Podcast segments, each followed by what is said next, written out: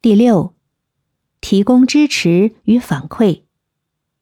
你要给予团队成员必要的支持和帮助，关注他们的工作进展，及时提供反馈和指导，帮助他们提升自己的能力和业绩。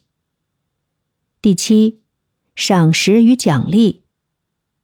你要及时给予团队成员肯定和奖励，激励他们为团队的成功努力。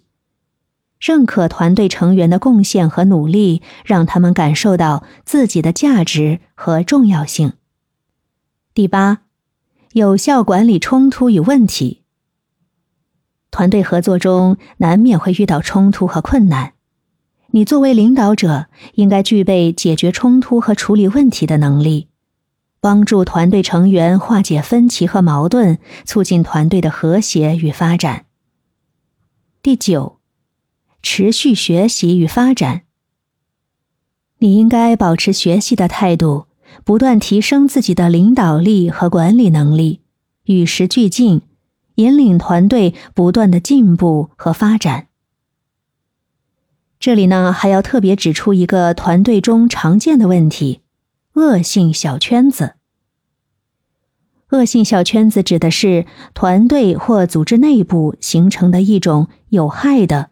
封闭的互动模式，在恶性小圈子中，一部分成员之间形成了狭隘的排他性的关系，他们可能通过排斥、欺凌、阻挠等方式来限制其他成员的参与和发展。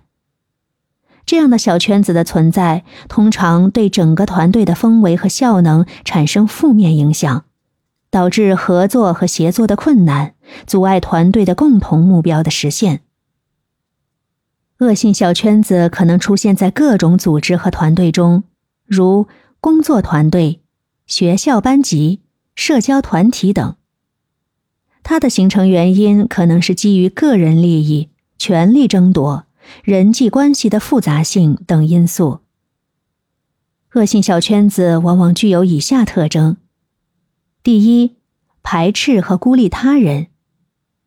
圈子成员会排斥和孤立不属于他们的成员，限制信息流动和交流。第二呢，他们会互相保护并进行利益交换。成员之间形成利益交换和相互保护的关系，追求个人利益而非整体团队利益。第三，独裁和压迫。圈子内的权力核心往往具有独裁倾向，通过压迫、欺凌等手段来控制其他的成员。